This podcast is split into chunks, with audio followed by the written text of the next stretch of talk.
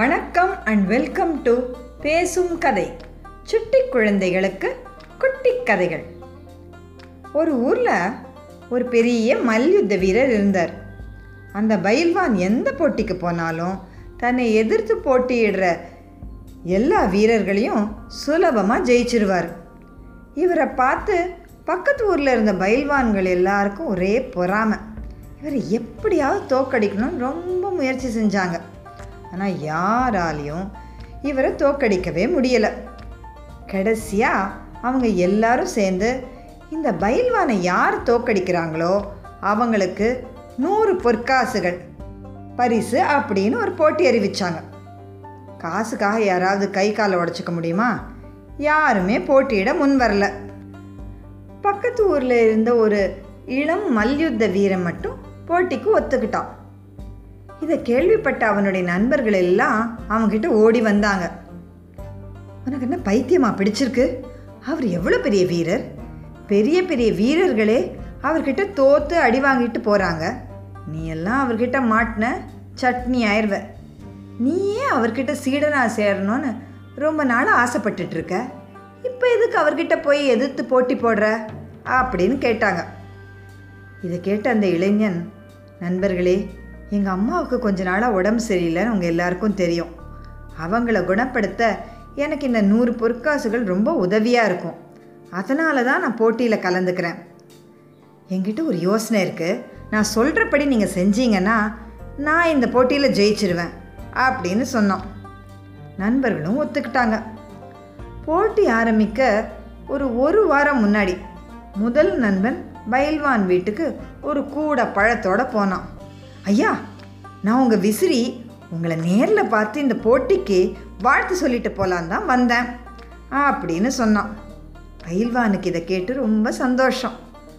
ஐயா உங்களை பார்த்தா கொஞ்சம் சோர்வாக இருக்கிற மாதிரி இருக்கே உடம்பு ஏதாச்சும் சரியில்லையா?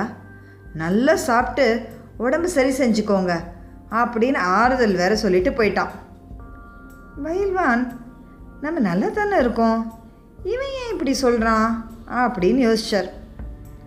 அடுத்து போட்டி நடக்கிற ரெண்டு நாள் முன்னாடி பயில்வான் காலையில் போகிற ஓட்டப்பயிற்சிக்காக வெளியில் போனார். அப்போ எதிரில் வந்த ரெண்டாவது நண்பன் ஐயா உங்கள் ஓட்டத்தில் ஒரு தெம்பே தெரியலையே உடம்பு சரியில்லையா? அப்படின்னு கேட்டுட்டு அவன் போயிட்டான். இப்போ பயில்வானுக்கு சந்தேகம் வந்துருச்சு. நமக்கு நிஜமாவே உடம்பு சரியில்லையா என்ன? ஏன் எல்லாரும் இப்படி சொல்கிறாங்க அப்படின்னு நினச்சாரு. போட்டி அன்னைக்கு காலையில் பயில்வான் மைதானத்துக்கு போனார். அங்கே மூணாவது நண்பன் வந்து பயில்வானுக்கு வாழ்த்துக்கள் சொல்ல கை கொடுத்தான். ஐயா உங்கள் கை இரும்பு மாதிரி இருக்குமே. ஏன் இவ்வளோ தளர்வாக இருக்குது உடம்பு சரியில்லாத போது ஏன் போட்டிக்கு ஒத்துக்கிட்டீங்க? அப்படின்னு சொன்னான். இப்போது பயில்வானுக்கு தனக்கு உடம்பு சரியில்லைன்னு நம்பிக்கையே வந்துருச்சு. அவர் சுத்தமாக தளர்ந்து போயிட்டார். தனக்கு உடம்பு சரியில்லை எப்படி போட்டி போட போகிறோமோ அப்படின்னு நினச்சிட்டு அவர் போட்டிக்கு போனார். போட்டியில் அவர் தோற்று போயிட்டார். அவருக்கு ஒரே அதிர்ச்சி. இளைஞனுக்கு பரிசு கிடச்சிது. பரிசை வாங்கிக்கிட்டு நேராக அவன் வந்து பயில்வான் காலில் விழுந்து நடந்ததை எல்லாம் சொன்னான். ஐயா என்னை மன்னிச்சிருங்க. உங்களை மாதிரி ஒரு வீரரை திறமையாலேயோ உடல் பலத்தாலேயோ ஜெயிக்க முடியாதுன்னு எனக்கு தெரியும். அதனால தான் உங்கள் மனவலிமையை குறைச்சி ஜெயிக்கணும்னு நினச்சேன். என்னை தயவு செய்து உங்களுடைய சீடனாக ஏற்றுக்கோங்க அப்படின்னு ரொம்ப கெஞ்சி கேட்டான். தனக்கு ஒரு பெரிய பாடத்தை சொல்லி கொடுத்த அந்த இளைஞனை மன்னிச்சு பயில்வான் அவனை தன்னுடைய சீடனாக ஏற்றுக்கிட்டாரு நிஜமான சக்தி உடம்புல இல்லை மனசில் தான் இருக்குது மன வலிமை இருந்தால் எதையும் சாதிக்கலாம். இதுதான் இந்த கதை சொல்லும் நீதி.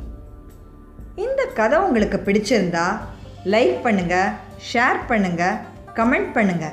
இதை போல நிறைய கதைகள் கேட்க பேசும் கதை யூடியூப் சேனலுக்கு சப்ஸ்கிரைப் பண்ணுங்க. நன்றி வணக்கம்.